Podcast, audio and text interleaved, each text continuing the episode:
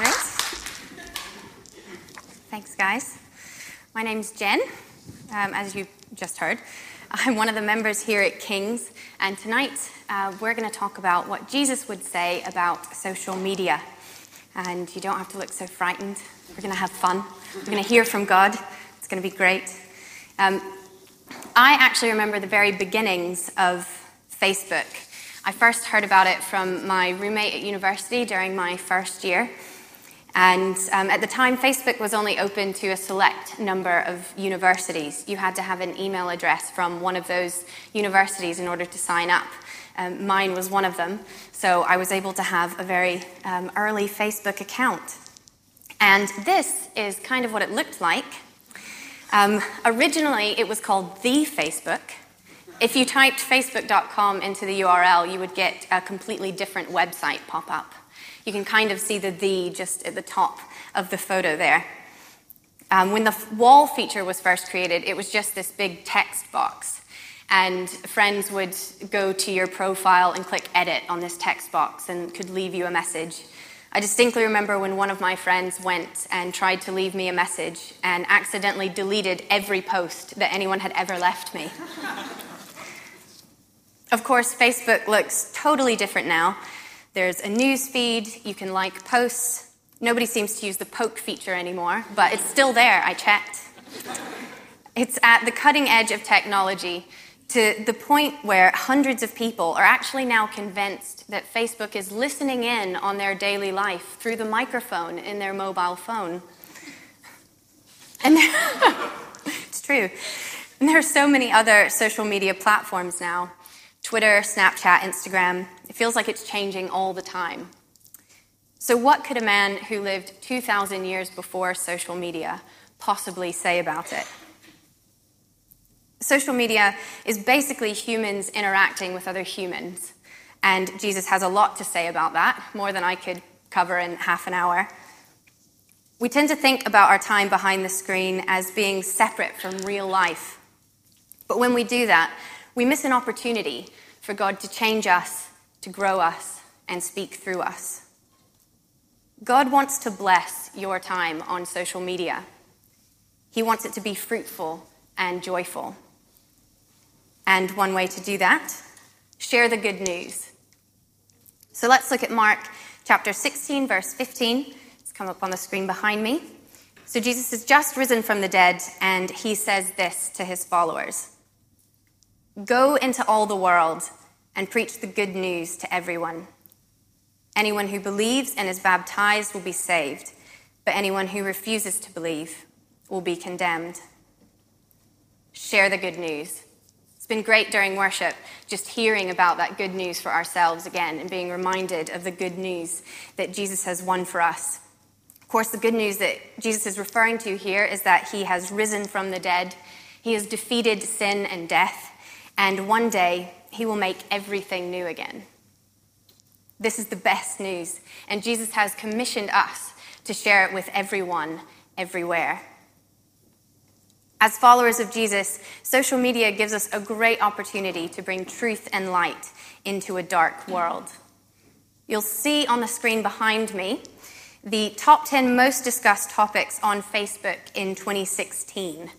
This is a really interesting insight into the world around us.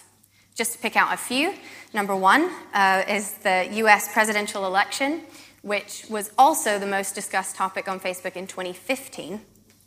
Um, next, Brazilian politics, referring to when Brazil's president was impeached due to a corruption scandal. Further down, Black Lives Matter is a protest against racial injustice in the U S. The Philippine president Rodrigo Duterte, I don't know if that's how you pronounce it, um, who openly supports killing criminals and wants to instate martial law in the Philippines.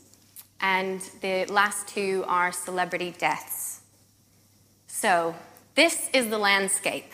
When we're um, going on social media, this is the landscape that we're entering into. And it looks pretty bleak. Divisive politics, corruption, racism, evil and injustice, death. The nicest things listed here are a game and sport. I enjoy watching sport, but it isn't a solution to life's problems. Nothing on this list gives me hope that everything's going to be all right. I read an article on a tech news site called The Verge that described this list like this. It is a list of people who are dead and democracies that are dying, and it reads like a suicide note. The most discussed topics on Twitter are similar, and the twenty fifteen list is similar to this one. If you remove the game and the sport and replace it with the war in Syria, terrorist attacks, and the Greek debt crisis. So this is dark. And for those who don't know Jesus, this is their reality. This is the story of the world that they see unfolding before them. And whenever they sign on social media, it's the story that's echoed back at them. You could summarize this list as people getting it wrong, what Christians call sin, death, and distraction. But Jesus defeated sin. He defeated death. This is such good news. He's bringing all corruption and hate to an end. And having that assurance is so much better than a distraction. We have the good news. The world needs it. The answer isn't to ignore these topics because they're sad and just fill our social media accounts with daily Bible verses. That's not what I'm saying. As Christians, we should absolutely engage in the conversations that are important to the world around us. But I think the temptation is often to agree with how terrible things are, to point out the injustice, and omit that Jesus is the answer.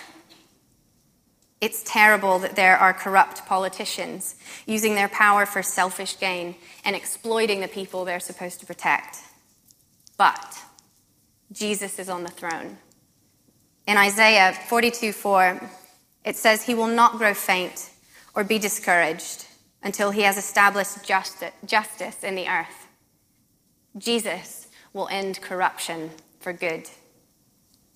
While Western politics was having an identity crisis, the church was giving food to the poor, providing shelter to the homeless, and offering to welcome refugees into their homes.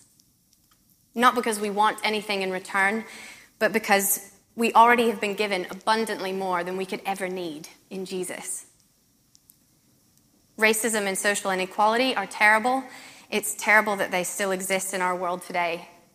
But as we read in Luke chapter four, Jesus came to proclaim good news to the poor, freedom for the prisoners, recovery of sight for the blind, and to set the oppressed free. We should mourn with those who mourn. Death is still sad, even though we know it isn't the end. In John eleven, Jesus goes to visit the grave of a friend named Lazarus, who's just died. Lazarus' friends and family are all there at the gravesite, and they're weeping. And Jesus weeps with them. But that's not all he does. He weeps, but then he raises Lazarus from the dead. We should weep at the grief of sin and death in the world. But then we should share the life-giving, resurrecting power of Jesus. Sin and death, the most talked about issues of Facebook's over two billion active users. And Jesus is the answer. We've got to tell someone. When our comments on social media join in with the despair at a world torn apart by sin and death, but leave out Jesus, we rob the world of hope. Maybe you're here today and you don't have this hope, this assurance that one day everything will be put right. This is what's on offer for you today. When you look around and see death, Jesus wants you to have life. So the first point, share the good news. The second thing I think Jesus would say to us about social media is motivation matters. We're going to focus on two passages now. The first is Matthew chapter five, verses thirteen to sixteen. It says, "You are the light of the world. A city set on a hill cannot be hidden, nor do people put, nor do people light a lamp and put it under a basket, but on a stand, and it gives light to all in the house. In the same way, let your light shine before others, so that they may see your good works and give glory to your Father who is in heaven." And next, Matthew chapter six, verse one. "Beware of practicing your righteousness before other people in order to be seen by them, for then you will have no reward from your Father who is in heaven. So at first glance, these two passages might seem to give us conflicting advice, but they're actually from the same sermon given by Jesus. First, he says, to let your light shine before others so that they may see your good works.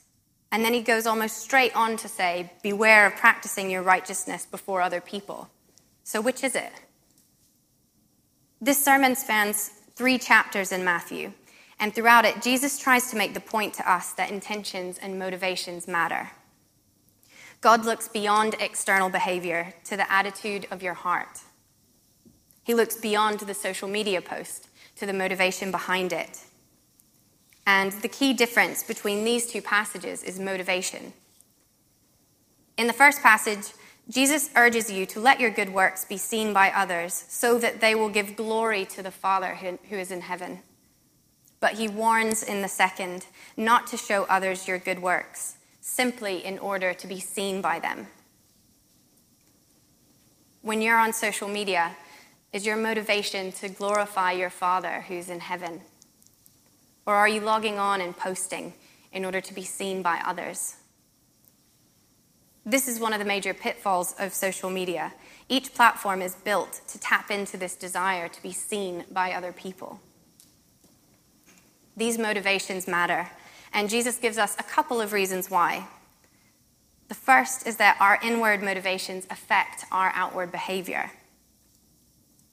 In Matthew twelve, verses thirty-three to thirty-seven, Jesus says this: either make the tree good and its fruit good, or make the tree bad and its fruit bad, for the tree is known by its fruit.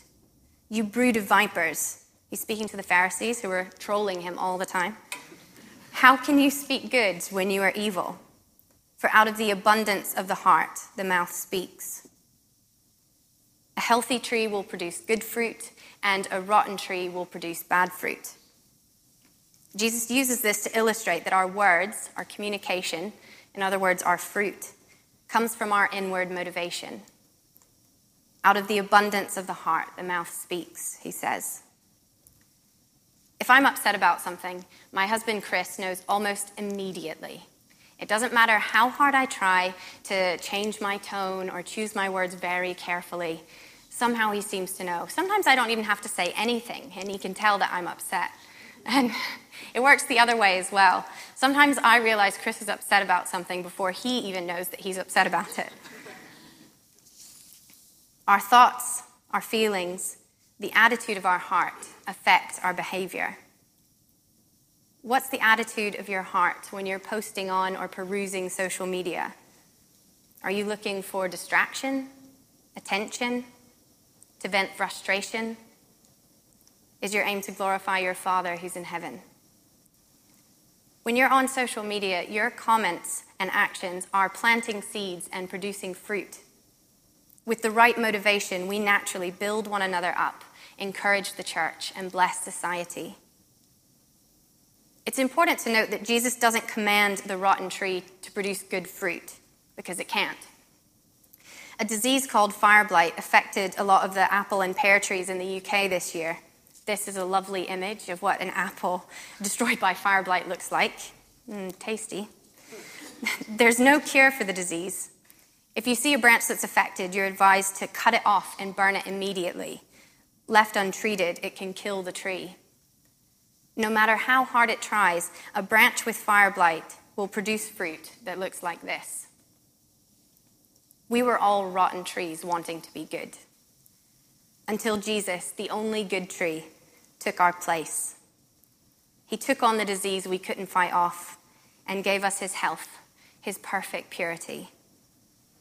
Then he did what we couldn't and destroyed the disease once and for all. When Jesus says, make the tree good and its fruit good in the passage we read, it isn't a command, it's an invitation. Out of the abundance of the heart, the mouth speaks. And when our hearts are filled with Christ, our speech and our posts pour out life. The other reason that our motivations matter is because God often gives us what we want. Throughout his sermon in Matthew five to seven, Jesus tells us that he wants us to be more motivated by heavenly rewards than earthly ones. In Matthew six, it says this, Jesus says this, "When you give to the needy, sound no trumpet before you, as the hypocrites do in the synagogues and in the streets and on social media, that they may be praised by others. Truly I say to you, they have received their reward. But when you give to the needy, do not let your left hand know what your right hand is doing, so that your giving may be in secret, and your Father who sees in secret will reward you." With social media, we have a public audience at our fingertips. We don't need to go into the streets and shout. We can sit on our sofa and pull our phone out of our pocket. That ease of access makes the temptation to seek after attention and praise from others so much stronger. And God will let us have it. In the passage we just read, it's kind of insinuated that the hypocrites get what they want. They wanted to be praised by others, so God allows it. Do you want tons of likes on a post? You might get it. And if so, truly I say to you, you have received your reward. And it's a hollow reward, especially when compared to the alternative, that a tweet or a Facebook post or a photo on Instagram sent with the intent of glorifying God can earn you rewards in heaven. That's amazing. A tweet, two hundred forty characters, can earn you heavenly rewards. That is absurdly generous. If all you want is human applause, God may give it to you. But when God is offering you the treasures of heaven, don't settle for human applause. For Christians, social media is an opportunity. We've seen how quickly fake news can spread. In a dark, murky world filled with misinformation and lies, we are called to bring truth and light. We are called to share the good news and glorify our Father in heaven. But we should also be careful. Researchers at Tel Aviv University wanted to study whether or not social media use has an effect on a person's happiness. Studies had already proven that people who use social media frequently are less happy than people who don't, but no one had proven whether social media made people who used it sadder or just attracted already sad people. An opportunity to study this presented itself when a company in Israel that had previously forbidden its employees from having social media accounts for security reasons was going to allow some of those employees to sign up for Facebook. Employees were split into two groups, those who could use Facebook and those who couldn't, and they didn't choose which group to be in. Researchers polled all of the employees before and after social media use, and the study found that those employees who started using Facebook became less and less happy. That's right, social media is making you sad. And with each year, people are spending more and more time on it. The average person now spends over two hours on social media every day. Over a lifetime, that adds up to a grand total of five years and four months. To put it in perspective, here are a few of the things you could do instead of being on social media. You could fly to the moon and back thirty-two times. You could watch The Simpsons series two hundred fifteen times. And that's saying something, because there are so many episodes of The Simpsons. You could climb Mount Everest thirty-two times, walk your dog ninety-three thousand times. Or you could listen to David Suchet, the actor who plays Poirot, read the whole Bible five hundred ninety-eight times. I don't know why they didn't include that on the graphic. You get the idea. Now, I'm not saying we should all go home and give up our social media accounts. I use social media personally, and I use it for work. It's a great marketing tool. It does help us keep in touch with friends and family. And as we looked at before, Jesus told us to go into all the world and share the good news. I think that includes social media. But I also think Jesus would advise us to fast regularly. Fasting, when we see it mentioned in Scripture, means going without food. But here I'm suggesting that you should regularly fast social media. It's good to share the good news on Facebook, but that doesn't mean you have to be on it all the time. Jesus loved being with people, but he also regularly took himself away to be alone with God in prayer. I've fasted social media a few times. Chris and I now unplug whenever we go away on holiday. Uh, we don't get on Facebook or Twitter or WhatsApp, emails, and it makes for a surprisingly more relaxing time. I've also fasted social media during Lent, the forty days before Easter, and I remember being shocked and a little horrified at how often I absent-mindedly tried to log on to Twitter or Facebook and leave a post. Or even, to my horror, the times that I was out doing something really wonderful with friends or looking at a beautiful view, and instead of thinking, wow, what a nice moment with my friends, I was actually thinking, oh, this would look great on Instagram. Going without social media, I realized how much it dominated my thinking. The Apostle Paul writes in his first letter to the Corinthians, I have the right to do anything, but I will not be mastered by anything. Are you mastered by social media?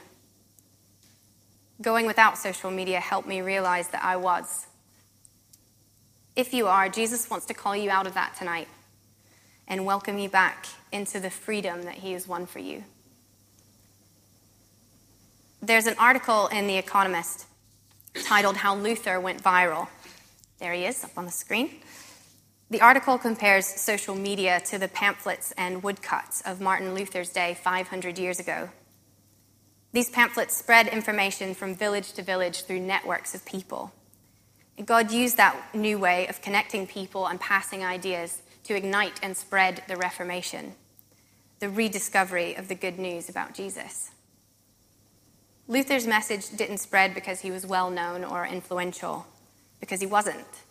He was an ordinary guy, like you and me, with good news to share.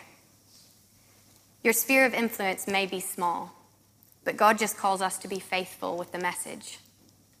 He's responsible for the outcome. A simple Facebook post or blog post or YouTube video sent out with the intent of glorifying God can be used by God to change the world. He's done it before, and he can do it again. Who or what do your social media accounts glorify? Jesus, his bride, the church, or you? Jesus is recommissioning you tonight, telling you to share the good news with everyone in all the world. Maybe you've realized that your social media activity is more motivated by how others see you than how your Father in heaven sees you. Some of you are thinking about your recent posts and comments, and you don't like what they reveal about what's filling your heart. Jesus is inviting you tonight to instead be filled with the Holy Spirit, whether for the first time or the hundredth. Some of you have realized that social media is dominating too much of your thinking.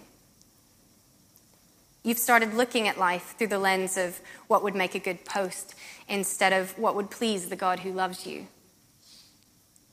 God's been prompting you to fast social media, maybe even starting tonight. And I think some of you, God might be prompting to delete your accounts entirely. God loves you. Listen to that nudge from the Holy Spirit. If you're here today and you don't know Jesus, who or what do you place your hope in? When you look at sin and death in the world, when you're met with a barrage of negativity on social media, where do you place your hope? And is it enough to answer the problems of sin and death in the world? Because Jesus is, and he wants so desperately to give you the hope that he offers. So, let's talk about this together. Some discussion questions should come up on the screen behind me for you to chat about with other people at your table. There were a lot of things I wasn't able to include in the talk, as you can see by the number of questions I've put up. So, so hopefully you can have a chat about some of those things um, based on the questions. The first is just to get conversation started. How many social media accounts do you have? Which do you use most often and why? The second I'd really like you to focus on, I think that's the, the, the important one here. Which of the three main points has God highlighted to you this evening? Share the good news motivation matters, fast regularly, and how are you going to respond? Three, what kinds of good news or happy stories do you regularly see on social media? How do you think that affects what we look to for hope and satisfaction? Next, how does social media affect the way we do church, for good or bad? How do you think it might affect the way we participate in and build community together? Five, there's something about being on social, behind a screen that emboldens us.